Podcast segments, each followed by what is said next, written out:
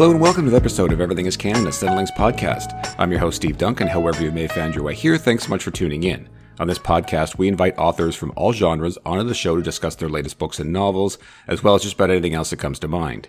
If you want to reach me, there are several ways to do so, but the best way is to email me at steve at cinelinks.com, or you can always find me on Twitter at stevedunk5 or at everythingcanon. Today in the show, I'm talking to agent author Eric Smith all about his latest book, You Can Go Your Own Way, which I described as If you need a little injection of honey into your veins, might I recommend Eric Smith's slice of life tale, You Can Go Your Own Way. Magically nostalgic, earnest, and heartfelt, this is a wonderfully inconsequential story, and that is not meant as an insult. Definitely recommend. Yes, You Can Go Your Own Way may seem like a surface level, stuck inside during a snowstorm, slow burn romance type of book, but the truth is, once you dig into the two mains, Adam and Whitney, there's a lot more going on theme wise that I think most folks will find relatable in some way. And of course, for you pinball nerds out there, prepare yourselves accordingly.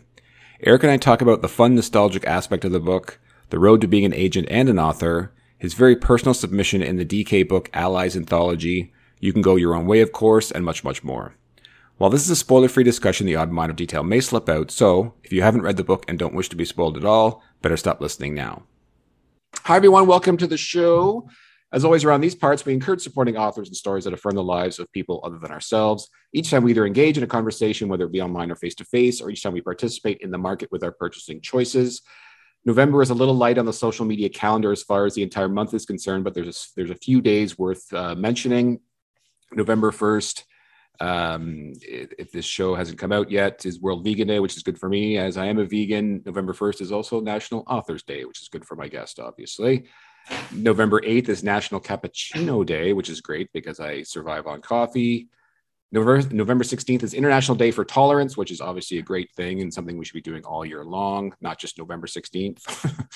uh, and my favorite, November 19th, is both International Men's Day and Women's Entrepreneurship Day. So you can figure that one out. Um, a lifelong lover of writing and books, Eric Smith is a literary agent and young adult author from Elizabeth, New Jersey. As an agent, Eric's worked with PS Literary, where he's worked on New York Times best-selling and award-winning books. As a YA author, his books include The Ink Duology, the anthology Welcome Home, The Girl in the Grove, and Don't Read the Comments. His first nonfiction book, The Geek's Guide to Dating, was published with Quirk Books in December of 2013. It was an indie-bound bestseller and is sold into eight languages. He currently lives in Philadelphia with his wife and son, where he enjoys video games, pop punk, and crying over every movie. He's here today to discuss his new book, You Can Go Your Own Way, which I described as if you need a little injection of honey into your veins, might I recommend Eric Smith's Slice of Life tale, You Can Go Your Own Way. It's magically nostalgic, earnest, and heartfelt, and it's wonderfully inconsequential, not an insult. I definitely recommend it. Please welcome to the show, Eric Smith. Hi, Eric. Hooray! Thanks so much. Does that uh, I just I asked this all, not all the time, but often when you sit there and listen to your bio being read to you, is it a weird experience still? I mean, you've been in this, you've been in the game for a bit, but yeah, sometimes a little bit. You know, uh, I I, ha- I, have this routine when people ask me like, "How's my day going?" or, or "What am I up to?" and I usually just shrug my shoulders and say, "Oh, just you know, busy with my books and my baby," and that's kind of that's kind of it. That's like my my short and sweet way to describe myself. Yeah. So it's kind of nice to hear someone else uh, talk about the actual books. I mean, it's it's what it's an odd thing also because you know, fingers crossed, it will get longer and longer. Which with which each passing year, right? um, as far as the resume portion goes, anyways, um, it is a weird thing, and it, I know authors are, and you're in the business of of of being an author, but but just helping authors succeed and stuff is you know, I remember I was talking to I had uh, Fen Fen uh, Clark, PJ Clark on the show, and I mean his resume is uh, quite long, mm. and and I just I, you know I had to edit it down. There's only so much time in the day, right? and uh, we were we were talking about it, and he's just like, "Did I do all that stuff?" I'm like, "Yeah, you goddamn right, you did all that stuff." Like, he goes, "It's he, he goes, it's it's weird." He he he was one of the people who answered the question with, "Yeah, it is a bit odd to hear it sort of read back to you, especially if you haven't looked at it in a while." It's what, true. Let's, let's dole out a little bit of quick free advice here. Then, uh, what's should people? And I just talked to another author, author recently who doesn't even want his bio read on, on, certain things. He just wants his like the the the like the sort of the more personal aspects, like you know, so and so graduated from this school and lives here currently and does this and yada yada yada. He just wants his work to stand on its own. So he mm-hmm. was more just he wants his bio just to be like basically just the stuff his books. You know what I mean? Yeah. So what what's what would you think? What's your what's your bit of advice on that? Yeah, I like the personal stuff. You know, Do you? I feel like the Yeah. stuff. The personal stuff makes you want to get to know an author. You know, like right. the, the books are great and they're exciting, and the titles can potentially grab you. But like hearing that a writer likes to, I don't know, play a lot of video games or or run around with their dog or go fishing or whatever it might be, like those little flourishes, like I don't know, makes me want to be your friend. well, if it goes your if it goes your way, yeah. Um, it's I like it personally as somebody who speaks to authors because sometimes I can grab those things and that's something I can talk about. Because this show I don't like to like ask the you know the you know the five questions right? Like what's the book about? What inspired you to write the book? You got you know the the five or five or six questions that authors get asked at nausea you know when they're when they're out, when they're out out promoting their book so I try and avoid those questions if I can and and to your point a big part of this show is is just you and I just we're just gonna fucking have a chat right and, and a lot of it is just about like I'm going to pull out some per- stuff that I, that I key on. So, like to your point, play a lot of video games. I also am play a lot of video games, pop punk. I grew up listening to punk punk rock, so it's like already I know we have a couple things in common that if I had to pull from, I know that I could. Right. So, um, but yeah, no, it's an interesting thing, and it's uh, in this age of was we were talking about sort of all the tools that an author has in their toolbox to help, I guess, for lack of a better word, promote themselves. Right. Whether it's Twitter, Instagram, a, a good website a newsletter. Do you think any one is more important than the other, or do they all just sort of like come together to form a super awesome, um, you know, s- selling marketing experience for for your authors? Yeah, I think I think it's all of it sort of glammed up together, right? Because Yeah, I, I love a newsletter because it's it's the one way you can directly promote at somebody and they want to hear it, right? Because Yeah. like Twitter and social media and all those other places, like people aren't on there to be promoted at. They're on there to, you know, share and have a good time and, and maybe connect with people. Uh, newsletters, they, they want it. They want to get the content. They want it sent straight to them. So I think a mixture of both uh, is, is a good is a good idea. yeah. I've had this conversation so much the last couple of years because of obviously the pandemic and people are at home more, and, and authors have been in positions where they've been asked to promote themselves or do a little bit more marketing on social media. And this is a new invention in the grand scheme of the earth, isn't it? This idea of typically, you know, writers write and, you know, publicists publicize and, and all that stuff, right? There's all these Mhm. roles, but there's a little bit of intersectionality now, isn't there, with being an author these days? Yeah, no, absolutely. I mean, you you and the publisher, you're on the same team, right? Like you're you're both trying to make the book a success. Uh, but it's it's definitely a little bit more on the author uh, at, at times to try to get yourself out there because I mean, you know, the, the publicists are stressed so are stretched so wildly thin Oh, at yeah. publishing houses where they're Yeah. working on you know maybe not just 20 books a season but maybe 50 you know and and they they only have so much time to dedicate to your book so it's it, it's good to be uh on their team and helping as much as possible Yeah, I, I just I have such a sort of uh, soft spot for authors who aren't comfortable doing that on social Oh, me media for for all the reasons that you know that Twitter's a fucking can be a nightmare someday. yeah, yeah. Uh, um, and it's just it's a downer most days, and it's hard. And and and I know I've seen people write really thoughtful pieces on the return on that investment. Does it move Mm-hmm. units? How many mun- units does it move, if any? Is it worth my mental health to even do that? And it's just everyone is just. I'm always fascinated by the answer because it's usually different Mhm. and Yeah. everyone engages right? Just like anything else in life. We're all you know no one no one thing is a monolith and everyone engages differently and some people use it as it's just it's purely themselves on twitter and some people it's just for marketing. I'm always fascinated by the answer because it is a new phenomenon isn't it? And um, it's going to be interesting as we sort of reemerge back into the world right? If hopefully hopefully, hopefully knock on wood you know the pandemic continues this current trend.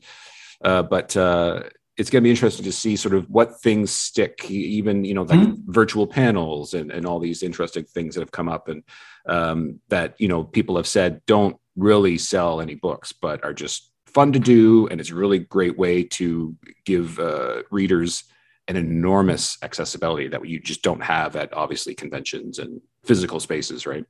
Oh yeah, absolutely. I really hope virtual panels stick around because, I mean, I, I I wouldn't get to talk to as many people as I do, you That's know, right. if it was just all just in person. So yeah, I, I'm a fan. Yeah, I mean, I just I just think of you know if, if you're in usually at panels and conventions, festivals, whatnot, you know, you're in a room, maybe there's a few hundred people, a thousand if you're lucky, if the room's huge. Um, but I mean, shit, a, a virtual, I mean, anyone who's got the internet can, yeah, can, yeah, yeah, tune in, right? It's amazing. But uh, anyways, um, wanted to lean into you a little bit on that sort of get some it's always good to get some free advice out there because we are in the midst of well we are in the midst of the you know DVpit is we're in the middle of that. And i'm just such a huge fan of all these these different ways that the author and the communities really help each other. It's so cool and i love it. Um you know men- mentees becoming mentors and um uh, this whole pay it forward idea i'm such i'm so in love with it. I think it's so friggin' cool. Um, so anytime i get somebody who's been on both sides like you know like had margot wood on here earlier in the year and it's always great to like get, you know have have those people out there who are maybe intimidated by the whole publishing industry and maybe they're right to be so because it can be a pretty freaking scary place. It's always great to get somebody with some some good some good sage sound advice. Um, yeah, it shouldn't be scary you know? It really, it really shouldn't um, I think it's just, I think it's a lot of like anything else. Maybe it's the unknowns, mm-hmm. and I mean, and I think there is enough sort of stuff floating out there about how insidious it can be, like any industry, I would imagine. Of course, yeah. Um, but it's good to have to balance. We got to have, we got to combat that with the Eric Smiths, right? Who are here to say, well, or who, who are here to say, just be real and honest about it. But at the same time, be like, listen, guys, yeah, I know there's this talk, but there's also this, right? So it's uh, super important. You um, so you are an agent and an author. What was the plan, and which do you have a preference? what was it? Do I have what? Do you have a preference?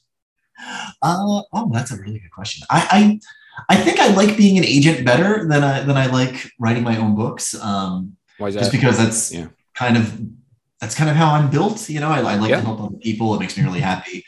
Uh, I like to champion the kind of stories that uh, I can't really tell, you know, so it's it's it's a lot of fun. Um, the plan was always to write. Uh, it wasn't always to be an agent. You know, I, I worked in publishing for a couple of years at a place called Quirk Books, who I think sent you a lot of books. We, I worked on the William Shakespeare Star Wars books for for for quite a while. Yep. And then um, yeah, and then I became an agent when I wasn't really finding myself moving up. You know, there was no uh, editorial jobs available. I wanted to work on on books myself, and uh, agenting happened to be the, the, the best kind of route to to do that. So uh, yeah, it's like that's it's always been to write. That's kind of bonkers to me, only because like this is going to sound bad, but no, it's fine. But but like agent to me just seems like such an arbitrary thing to choose. Um, and like no insult at all no, no, no. none meant but but it, it's such a and only because it's like it, there isn't to me there isn't an easily identifiable path to it right? Like there isn't mm. like a college course agent yeah, 10 agent 101 right? Like or you know there's no degrees to be an agent. It's it's a it's a it's a zigzag path to to be an agent i would imagine um either a gateway to something else in the industry or something you've fallen back on and please, please correct me if I'm wrong. If, no, no, I mean, I any of this stuff, like... but okay. So I want to be an agent. What's what's the first thing you would think to do, or a good thing, a good talk about toolbox is a good tool to have on your tool belt? Yeah, I mean, for me, you know, being an agent kind of fell into the same space as being an editor, where it was someone who works on books, someone who polishes them up, someone who champions them forward. Uh, for me, it was you know getting my master's in English and and sort of focusing my whole college career uh, on writing and, and, books and the like. Uh, in terms of finding your way into agenting, you know, a lot of people do it in different ways. Some people do it through interning uh, at an agency where you kind of learn the skills that you need uh, to be an agent, like negotiating contracts and, and all that complicated stuff. Uh, and other people enter it in the way that I did, where they they worked in publishing and they came in through that kind of gateway. Um, yeah, yeah, yeah. There's a there's a couple different routes. Yeah, it, it seems sort of like there's so much intersectionality there, isn't there? Like, I mean, obviously, getting an English degree is vastly very important, um, and and then even a business, something in business would be hugely important, yeah, yeah. valuable as well. Some lawyers who are agents. Did you, when you decided to be an agent, had you lined up a client already? No, no, I just kind of went in without. Anything. So talk about the experience then of, of trying to get clients and then landing your first one and how fucking happy you must be. yeah, well, you know, I we, we opened my I opened up to uh, looking for clients like almost immediately once once I started the agency, and uh, I got a lot of pitches right away. Um, some of the first people who pitched me were writers like uh, Dave Connis, who's a, a, young adult author that I still work with uh, six years later, uh, and Mike Chen, who's a, a, very popular sci-fi writer who I also still work with six years later. He's he's currently writing a Star Wars novel. That's right. Uh, and it was it was wildly exciting, you know, like getting all these. Mike's been on the show a couple times actually, because yeah, for for his for his Empire anthology short, and then for uh, We Could Be Heroes. Yeah, yeah, no, yeah. He's, he's wonderful, you know, yeah. and it was it was wildly exciting, like hearing from people that you know didn't really even know me all that well yet, but were absolutely certain that I'd be the person who would understand their work. Uh, just it just felt really, really great. That's so important, eh? Just that relationship. Oh, like, oh yeah. I mean, it's one of those things where like let's say i don't know if this is, is if there's a ranking of, of agents you know like it's a tournament of championship tournament for agents or whatever. Like you know would you go with the best well-known fiercest agent in the world knowing for sure there's probably a pretty good guarantee it's gonna there's gonna be a good return on that but that person's a fucking asshole you know what I mean? That's like yeah, yeah. a deal with the devil, I guess maybe is a good way to put it, right? Like, or or do you go with the person who you just have a real strong connection with, but maybe is a bit of an unknown, or or you know doesn't have that track record yet? I think people are more driven towards the the person they get along with yeah. better. You know, uh, it's such a personal business relationship you know personal slash business relationship where like you get to know each other really really well you know you're you're working on these creative projects that mean something significant to the writer uh you know you become friends well they're they're opening you know, their heart yeah they're opening their heart to you in a way aren't they i mean yeah no, like absolutely. these books a lot of these books they write are very personal to them and and uh and that's whether they have injected some type of their own selves in the book or not. It's just a very they spend a lot of time with these books and these characters, and a lot of mm-hmm. times, especially when it's their first book, they've spent years. Um, it can be a very yeah. I agree. I think you're right. I think it's more. It's definitely more important to to have that connection, and then and then you know let the chips fall where they may, of course. Oh, but um, yeah. Um, talk about um, you know. So now, like, so that's the agent stuff. You're an author as well I'm holding in my hand um, Allies. I wrote, I reviewed oh, it. Yeah, I wrote a review on it when it came out. Uh, D- DK uh, contacted me because uh, um, I they know I very, very, very much try to be an ally. Never accuse myself of being one, um, but I try to be. And uh, so they asked if I would say a few words about it, and I actually ended up quoting you in my review. Um, uh, it can feel impossible to choose your battles when you have no idea what people are fighting with you about. I thought that was an incredibly important important line uh, in your story, Eric, um, especially for young people. Obviously, it's can be very fucking confusing when you're out and about, right? Uh-huh. At, at, school, on the streets, doing whatever you you know kids do these days, even online, um, and someone's treating you a certain way, and you have no idea why. Mm-hmm. And that can be and that could be because yeah, your your family unit doesn't like to discuss types of things, or you're just not at that age yet where they think it's appropriate to discuss it, and you know, they're maybe still trying to protect you from the evils of the world or whatnot.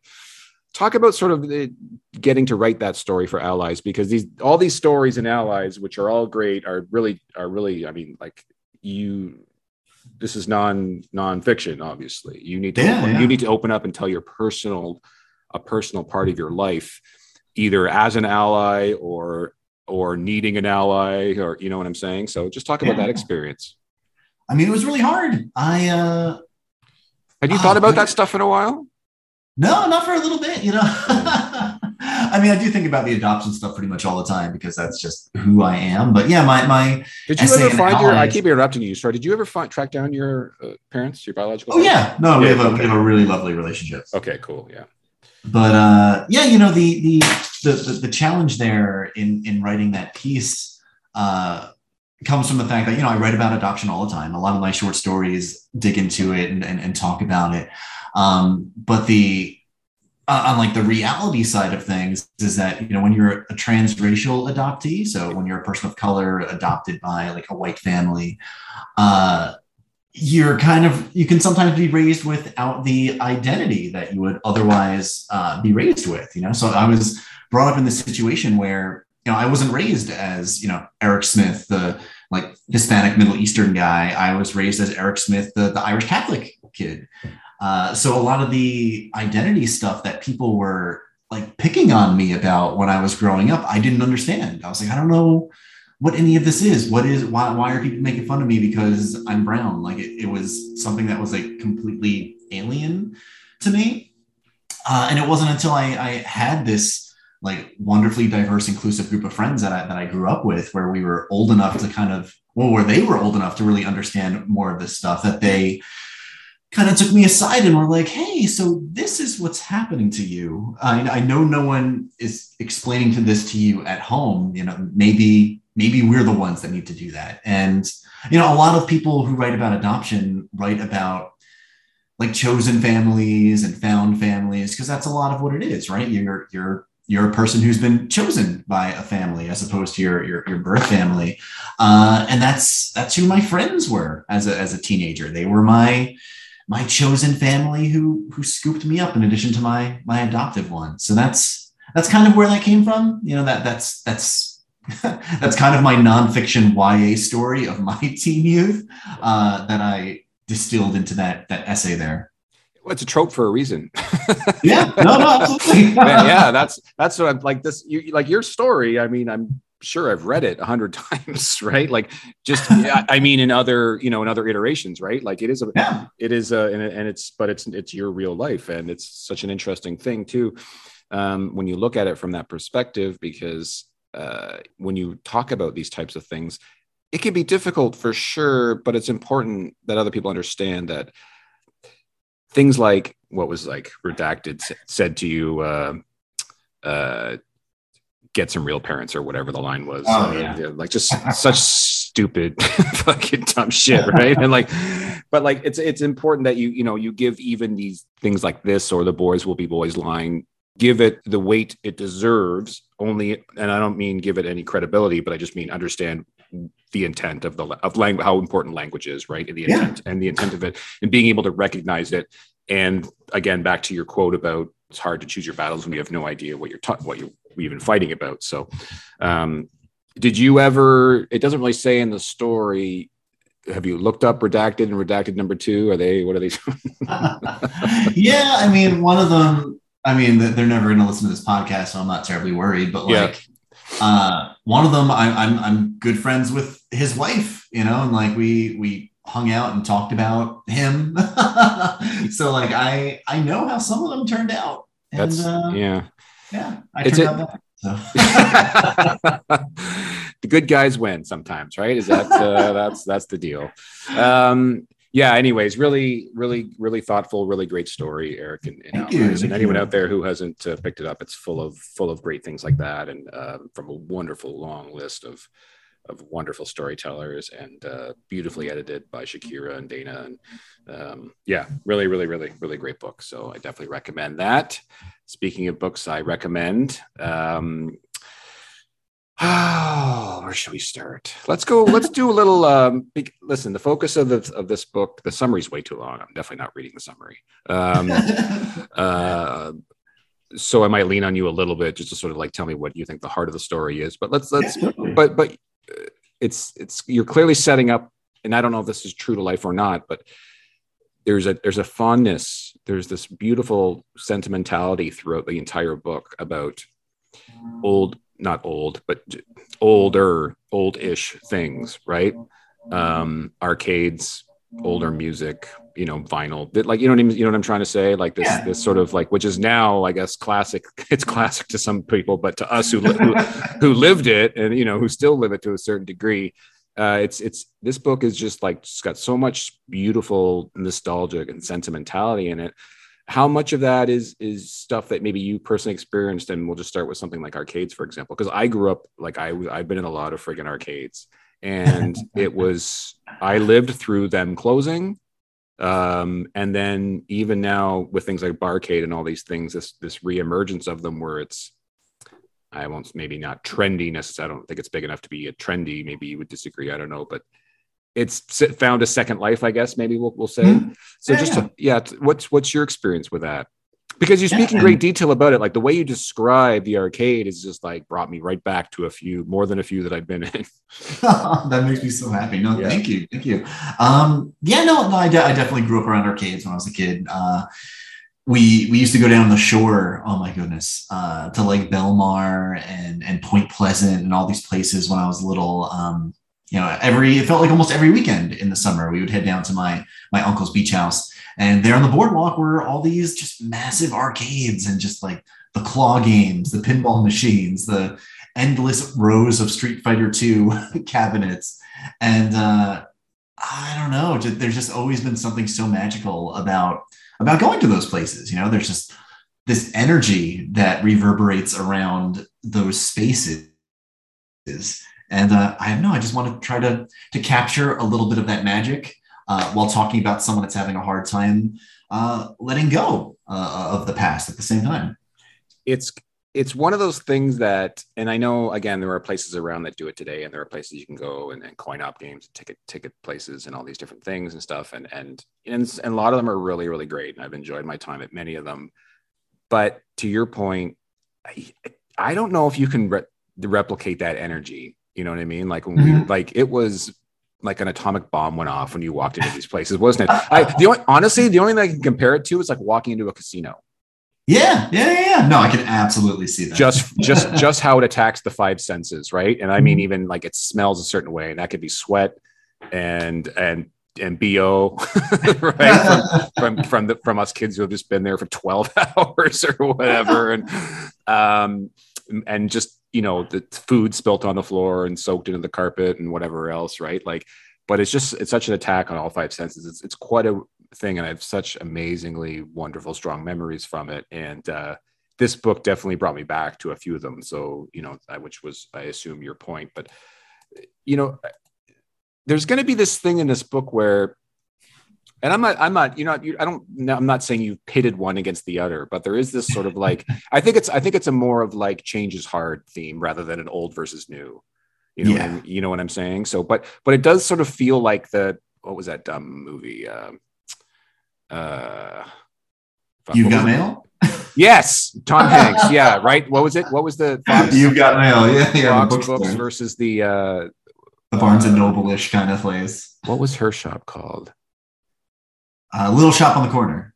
shop around the corner yeah something like that Yeah. right yeah yeah it, it it definitely has that vibe for sure um and not not you didn't plagiarize it of course this is well that movie didn't that movie didn't invent I mean, David and Goliath invented that. If you want to go that far back, but um, but uh, yeah. So this isn't, you know, there is a bit of that vibe in universe, but I think what, and correct me if I'm wrong, what you're trying to just say is change is hard, and and sometimes, you know, this isn't about letting the, the fucking big faceless corporation win. It's more about just like letting go in a healthy manner. Yeah. Absolutely. Yeah. Yeah. letting go and that like, you know, even though things change and, and, and people grow up and they grow apart, it's it's also never too late to find your way back, you know? Yeah. Um, which is uh, you know, I, I I think that's what's happening in a big way with arcades all over the place right now. People That's are right. finding their way back to them. And I and I love that. Yeah it's very cool and like yeah and, and again you know anytime i've been in one recently especially in a big city and, and you if i'm traveling somewhere and i see one i go in. It doesn't matter what Yeah. else it doesn't matter what else i'm doing. Yeah. So, so i'm the same way with uh, record shops too because i still collect lps um you know i'm going to uh i'll get to we'll get to uh bump elbows in charleston there in a couple of weeks but uh um if you're still planning on going to YALLFest um Oh yes, definitely. um, if I'm walking around there, I've already actually looked online for a couple for like record shops stuff. I'm always that is a really good idea. To do yeah, yeah. So uh, I'm always doing that. But um, you're right. This idea of people that sort of find these things again, and it's and it's not a bunch of us old cranky dudes in these arcades either, right? Like trying to hold on Yeah. to our past. It's it's a new generation of people experiencing it, and uh, you know the problem, of course, isn't getting people to enjoy their time in these places. The problem is finding parts for these machines. but uh, Yeah. uh, that's every, everyone has that problem. But um, all right, so uh, God damn it, Eric, the summary's way too long. Um, yeah, what's give me the heart? What's the beating heart of this book? You can go. So way. okay, yeah. so the beating part of the book Yeah. is uh, we meet a teenager named Adam who is running his uh, dead father's pinball arcade. It's it's the thing that's sort of the family arcade. It's the way that he stays attached to his dad, and he's in a lot of ways kind of trapped in everything that his dad loved. He's all about these old machines. He's all about old music. He wears an REM leather jacket. Uh, it's it's really hard for him to to let go. Uh, and on the other side of it is is Whitney, whose father runs a chain of esports gaming cafes, uh, and her dad is pretty dead set on taking over uh, Adam's father's arcade to launch a new cafe uh, in the space. Um, and as the two of them sort of come to a head because they, they clearly don't like each other, they're fighting online all the time, they're these rivals. Uh, we start to learn that they were friends once upon a time, and they, uh, yeah, they get snowed in together, and uh, maybe get a little bit closer. And that's that's kind of what the, the jacket copy says, I suppose, without any spoilers. Uh, um, yeah. So what does it say? When a huge snowstorm hits, they find themselves trapped inside the arcade and we get some wonderful uh, like you know single uh, single sleeping bag tropes and nature nature happens basically at that point na- na- nature takes over um, but that's that's the nice thing about these books too is uh, you know sometimes you you want that that predictability to it, don't you? Like you don't, yeah. uh, you just because you because you know it's it's the becomes more about the journey, right? Like it's not mm-hmm. not necessarily maybe will they end up as for at least friends again, um, but can they are they able to get sort through all their shit? Um, what I loved about the two points of view in this book, um, and because they both come from uh, one's a broken family, one's yeah his father Adam's father's died, um, so they both have this sense of uh, their family units are disrupted in massive massive ways obviously. Um, and they're both so it's interesting how adam is so eager to please the dead and whitney's eager to please the living. Mm-hmm. um, but both are seemingly failing only from the point of view is where it's doing more harm to themselves. You know what i mean? So yeah. it's and it's not what either parent if they were honest with themselves would probably want for their children either right so these are exactly. things they have these are things they have to resolve and i really appreciated that how they both have that in common at least um, and they of course approach it from from in different ways i also really appreciated i'm such a huge friggin fan of process so whenever you get something and break it down and tell me how it's built even the history of it I'm I'm fucking in, Eric. And like, and so on Adam's side, we have this pin. That's the thing about this arcade is it's it doesn't even have stand-ups. It's so old school. It's just pinball, right? So they're not even helping themselves with stand-up machines. It's all like it's just straight up pinball, which is great. Um, so Adam obviously has this uh, this love with pinball machines and not just not just playing them in the beeps and the boops, but the insides, the internals, how they're made, and and these things are really incredibly complicated machines oh, um, yeah. and the engineering behind them and just how many different disciplines are involved in making these machines and he's like all in on that and whitney is because her mom owns uh, i like you called it the plant boutique um, crumbs. Um, she come her that process of growing things you know getting your hands dirty understanding flora and fauna and how they respond to different you know stimuli and environments. Again process right? Dig into the process and that makes you appreciate it i think that much more. Is that kind of what you were going for with those sort of like opposing like different things but an appreciation for you know like uh, how it's made like a tv show or something yeah, no, absolutely, absolutely. And it's it's so funny you're talking about the the pinball machines and like the the bits and the pieces and how they work and all the parts because the the original draft of this book uh, had so much more about the, the nitty gritty of how the pinball machines work and the parts and the pieces. And I just remember having this wonderful talk with my editor about it. And she's like, I understand you did a lot of research to write this book and to do all this stuff with the pinball. Um, but what is the book really about? And I was like, what? What are you talking about? She's like, well, it's not about pinball, right? Like, it's about the relationships. So, like, maybe dial back a bit of this stuff uh, and make sure you're using the pinball machines and all these things that you've done all this research for to, to talk about those relationships in a meaningful way. And now I think about that all the time when I'm writing. Oh, if like I can go back in time to that meeting, I'd be like, about. Yeah. yeah. Well, it's it, it is about that, and I I mean yeah. I, I get I mean listen I get it I would never I would never go against the wishes of an editor. but uh, oh, no, my advice that back then would have been like, no, leave it in, just make the book longer. um, I would have loved. I'd love to read that because I that is super rad. Like that was this um, Light from Uncommon Stars is book that just came out a couple few weeks mm-hmm. ago. Um, Ryka Aoki, and uh, you know it's all about the violin and stuff. And she just it's like for violin nerds out there. It is this is like violin. it's like it's like violin porn. Like it is just like so incredibly, and it goes into the history. It's so awesome. And I, I I'm such a huge fan of that. So I appreciated um, what amount there was in this book. So it sounds like there was a lot more at one point, which I would love to read that too. Um, so much actually that you came up with the art and zen of pinball repair by James Watts. um, it had me fooled. I had to look it up. I, was like, I, was like, hold on, is there a book I haven't read on pinball? Um, James Watts, it's this is you know Adam's Bible, I guess, for lack of a better word. Um, yeah. It, it's also the sort of like this sage, this voice that sort of hangs over the the whole his part of the story. Anyways, talk about sort of this idea of having this because it is almost a third point of view in a lot of ways. Yeah, yeah, no, and and you know he uses that book uh, to to sort of I don't know the book. I, I, tried to have the book uh, like bookend the important things that are happening in the chapters. You know, like right. one chapter digs into friendship a little bit, and we get an interesting quote from from Watts about that.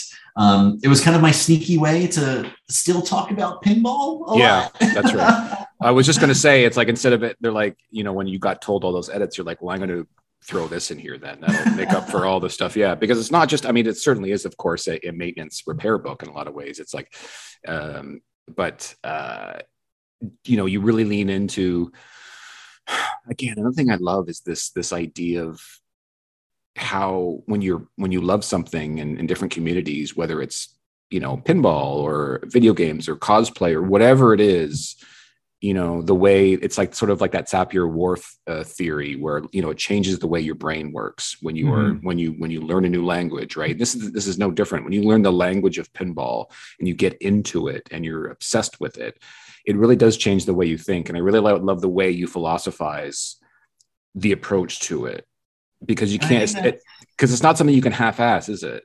Yeah, no, no. And I, and I think that's a big part of being a, being a geek. yeah. Anything, right. Like that, that thing that you're so wildly passionate about becomes a part of your, your personality and, and who you are.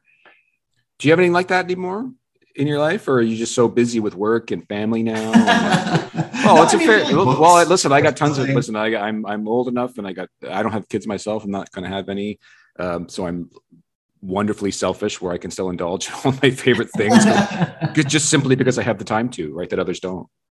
Yeah, no, I feel like books and video games are my are my big uh, yeah. geek out things. Where they're still, you know, well, obviously books are part of my personality, but yes. like video games, like I, I spend a lot of time on Etsy looking up cosplay outfits for for the day my kid's old enough that I can be irresponsible with money again. that would be like it's funny. The only time I ever, and I mean it's not happening, but the only time I ever fantasize about having a kid is is when I'm at a convention and I see right? And I see these little kids having just like it's it might as well be fuck it's Wonderland for them right? Like imagine yeah. imagine that's your thing and every imagine your thing is princesses then you go to then you go to a place where there's hundreds of them. It must be like it's amazing right? So I mean that's the only time I ever fan I'm like man it'd be cool to have a kid for that. But I mean I've got nieces nephews so I'll just borrow one when I need to there you go. Um so how much reading do you do for pleasure these days I mean, I try to read one book a week. Yeah. Um, you know, and, I mean, and I mean pure pleasure, right? Like not not a yeah. manuscript or anything like that. Yeah. Oh no, just for joy. Yeah, yeah. I'll pick up a rom com. Um, that, has been my big thing lately. I just finished like the Ex Talk by Rachel Lynn Solomon, which I yep. oh my god, I I I I read a lot of books where I get really angry that I didn't write them, you know, and that's that's one of them. Absolutely. That's funny. And what else you read this year that that you just loved, loved, loved. Oh goodness! It's just because we're getting to the end. We're getting to the end of the year here, so I, I you know, yeah, all, yeah. all, of our brains are thinking of like favorite books of 2021. like my, um, I usually take a break over the holidays, but my last guest and my last show of the year is going to be Kalynn Bayron because uh, uh, this Poison Heart is probably my favorite book this year. Yes. Oh no, Kalynn's amazing, and uh, yeah, I read um, oh, what was that book called? Oh, Shipped by Angie Hockman, which yep. is like yep. rom com on the cruise ships, and. Yep I reread the Bromance Book Club series because they just make me so happy. Um, like it's just such a fun, like bunch of kind of semi-toxic alpha men learning to be better dudes. Yeah, like, yeah.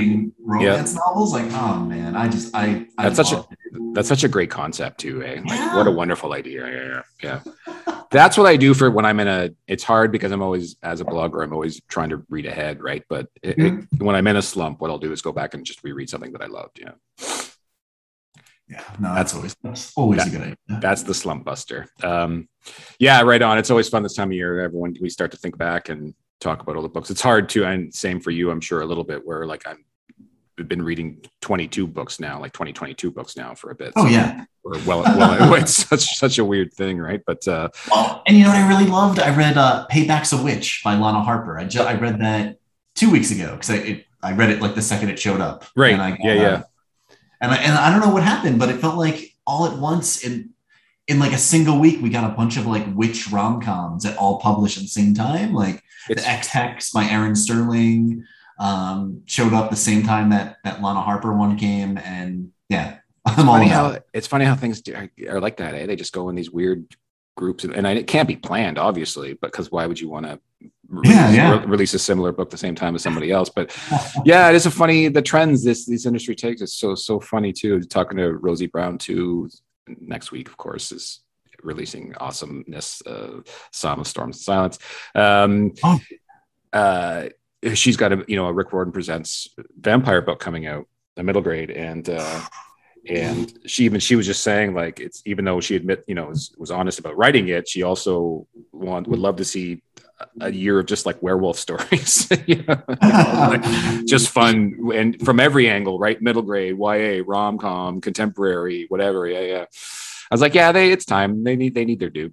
Um, uh, talk to me about Swedish fish candy. Seems way too specific to not be something from real life. Ah, yes. So it is something from real life. So, uh, so yeah, and you can go your own way. There's there's a there's a whole thing involving Adam's best friend where he, uh, whenever you're talking about really big feelings, you you get a piece of candy and you have to eat the candy and talk about the feeling. Um, so when I was in high school, we had these things that my friends called uh, Tootsie Roll meetings, where we would get together and we'd have a bag of Tootsie Rolls. And when there was any conflict or someone was upset, uh, you give that person a Tootsie Roll, you tell them how you were feeling, and that person would eat the Tootsie Roll, and that's it. You got over it. And it was a very just a wildly healthy thing for a bunch of kids to be doing in uh in like 1999. Uh, so yeah, no, it's a it's a real thing, but um, I, Yeah. I don't like Tootsie Rolls, so I, I use uh, Swedish fish in the Um, yeah, I definitely like as soon as I remember it just came up and I was like, yeah, that's I wrote that down. I was like, that's way too specific. Um, so yeah, we we you know, like I said, the, the summary sort of talks about Adam and Whitney are stuck together inside. Uh, I don't know if they'll ever. I mean, it's it's tough because I know the weather gets pretty bad in Philly. You know, Oh, yeah. I, I have to imagine they this. I just feel like this. It gets shut down every year. The old old city winter festival just gets shut. They have good intentions every year, but it gets shut down every year. Um, it gets. I mean, it kind of gets a little. It gets pretty perilous. Actually, it's a pretty bad storm, but. um it's sort of one of it's one of the many things you sort of throw into this mix to sort of really throw a hiccup in everything. Um, but one of them, like the overriding theme, is sort of one dad is dead, the other one might as well be type of idea. Because this book approaches grief and loss. It's a big you know, reason why Adam does the things he does. It's a big reason why Whitney does the things she does, and they're not always and they're not always healthy things that they do too, right? So, like we talked about, yeah, yeah. um, talk about you approaching that because it's tricky grief you know it's it's i've seen it in you yourself too in books i've seen it done well and i've seen it done not very well so it's hard yeah Yeah, yeah. So I guess uh, Adam's Adam's grief is um I, I guess it's a, a little more imagined than, than what Whitney goes through. I'm I'm fortunate my parents are both still here. yeah Um but but with with Whitney, her problem where she's constantly working uh because she feels like the only way she can be loved is through is through working, is through like doing well, is through doing all that stuff. That that's from like some real places. You know, I, I love my family terribly, but I definitely grew up in the kind of family where like if you didn't do good in school, we're just not going to talk to you for a couple of days. You know, and that was the kind of situation that it was like. So so yeah, Whitney's constant desire to like prove herself as someone that's worthy of attention and worthy of being loved is, is a little pulled from my uh, childhood. Um, yeah, Adam's loss. Uh, that's just. I, I, I just I guess I just made it up. You know, um, the the the fact that he's uh, longing for something that's not quite there and and, and chasing after uh, all these things was something that was kind of pulled as a result of writing this book in the pandemic. You know, mm. um, like a lot of the places, oddly, in the book don't exist anymore because they all went out of business over the course of the pandemic. And the reason there's that winter festival and there's all that joy and all those things, those were all places I was missing a whole lot, you know, while we were kind of stuck in our houses. Um, so yeah, some of the sadness regarding all those, you know, spots, uh, I think pulled their way into the character. You really balance sort of the two in different ways as far as like, you know, Adam experiences, you know, the worst loss maybe a child can experience as far as a parent is concerned, but you also give him a wonderful, you know, best friend. Chris is, yeah, is is fantastic, right? Like he's he's everything you want in a friend, and you, everything you want for Adam in that situation. You know, that ride or die mentality type of thing, right? Um, yeah, yeah. And there's a there's a funny side story about Chris because I based him on my best buddy named Chris. And uh, my when my editor originally read the manuscript, she was like, you know, this this friend is too good of a friend. Uh, and I was like, that's funny you say that because he's real. Like this is this is actually what he would do. that's funny that they would say that. Yeah, just sort sort of like uh, it's I guess it's got a it's laced with a little bit of cynicism, I suppose. But um, but you know, I mean I mean, I don't, I don't want to make downplay Chris at all, but he is a really good friend. But it's not like he's yeah. Superman either. I mean, he just does. he kind of, it's kind of normal shit, isn't it? I don't know, I guess, but yeah. he is a really fucking good dude, though, for sure. Um, uh, Whitney he struggles with friends a little bit because she's just, you know, one of the reasons why even as the book will reveal, we won't get into it too much, obviously, but uh, sort of like you mentioned earlier, Whitney and Adam were friends sort of when they were younger and they've drifted apart. And Whitney sort of runs with a different crowd now. And um, that crowd is just different, isn't it? It's a little bit different. And Whitney, and Whitney doesn't really have a Chris in her life. Um, it's so again with this balance where it's like she has a dad but no Chris, and Adam has no dad but a Chris.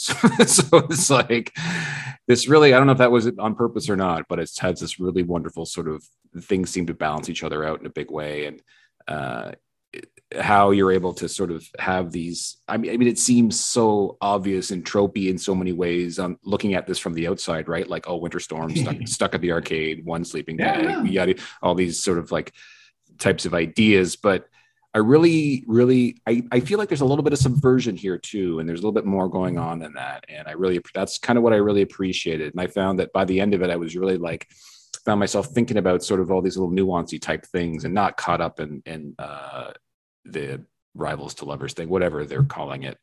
Uh, I was I found that I was less caught up in that and more caught up in looking at their relationship from all the things that I just mentioned, right? Like how how how somebody how somebody turns out the way they do when they have a Chris in their life or don't. And then I started thinking about yeah. your, I started thinking about your allies book and how that sort of bleeds into that. And even Adam is is uh, biracial um, mm-hmm. right? His mom is uh, Palestinian, his dad's Sicilian, and I kept thinking about like how much of the story remind because I read Allies. Did I read Allies first? I can't remember the order, but I remember thinking that, like, yeah, like this is in, this is a really cool message going on here, and I really appreciate all the nuance of it, regardless of how this book ends. That's kind of the stuff I found that I was thinking about a day or two after. So, to me, you know, this is there's no question here. Just telling you how much I enjoyed the book, and I think it's I think it would be easy to dismiss this book as just sort of like this fun, happy, surface level, stuck in a snowstorm thing. Where I think there's, I think there's a lot more going on. Oh, thanks so much, Steve. Oh my goodness. um, so, yeah, we can't. Like I said, I think we've we've covered enough without getting into spoiler territory. But uh, yeah, there's there's some really cool things in this book too, like the NextFab idea, and, and, I don't know if that's a real place or not, but it's yeah, no, it totally is a real place. Yeah, yeah. it sounds like a really fun place to uh, to work for sure. And there's an interesting too bit of story to this that there's a, a little it's not a B plot, but this interesting thing that Adam is working on through this entire book that he's never able to finish on his own. Mm-hmm. And talk about like that was so important to his it's yeah, it's hard to I don't want to get into it, but it's talking like this, this whole idea of him letting go and uh this this this incompleteness right? This idea, you know, that that happens to be just the thing that he's focused on, but just how that relates to life and feelings towards loss and dealing with grief and fe- this feeling of this hole inside you and it never gets done and how frustrating that can be. And it's quite, it's, it was good. I enjoyed it. Um, oh my god. So this this this will air after the book comes out, but the, the release week anyways, which is next week. Um, what do you got? What do you, you got going on? Anything uh, that week? Uh, super cool for the launch, or? Uh, yeah. So I'm doing a a book launch the week after with uh, Harriet Books uh, here in Philadelphia, and they are they teamed up with Brooklyn Bowl, which is a uh, like a, a bowling alley slash restaurant slash concert venue, to to have me have a book event upstairs in the in the space. So I get to do an in person event for the first time in forever. Oh. So yeah, that'll be fun, and then that we're is... then we're off to YALLFest. Yeah, that's really cool. We'll have to make sure I'll I'll, I'll find you and, and uh, oh yes, please, and and give you a high five or whatever it is we're allowed to do. Uh, it's just scan each. We'll scan each other's uh, hand, hands handshake. is that what we're doing? I don't even know.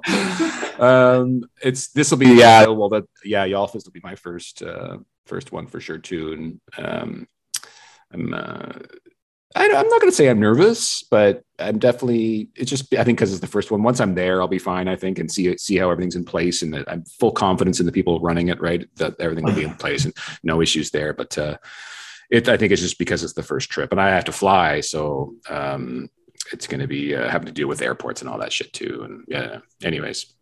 Um, all right. Well, I assume uh, that event will be um, on ericsmithrocks.com and or at least all your social media places? Oh, definitely. Perfect. Well, everyone check those out for that event and uh, in person too. That's really cool. That sounds like a cool venue as well. It reminds me of uh, Detroit's got a really cool place called Magic Stick, and it's so it's punk rock bowling alley down on the main level, and then concerts Ooh. upstairs. Yeah, it's a really cool, and they have great food there too. Really, really great spot.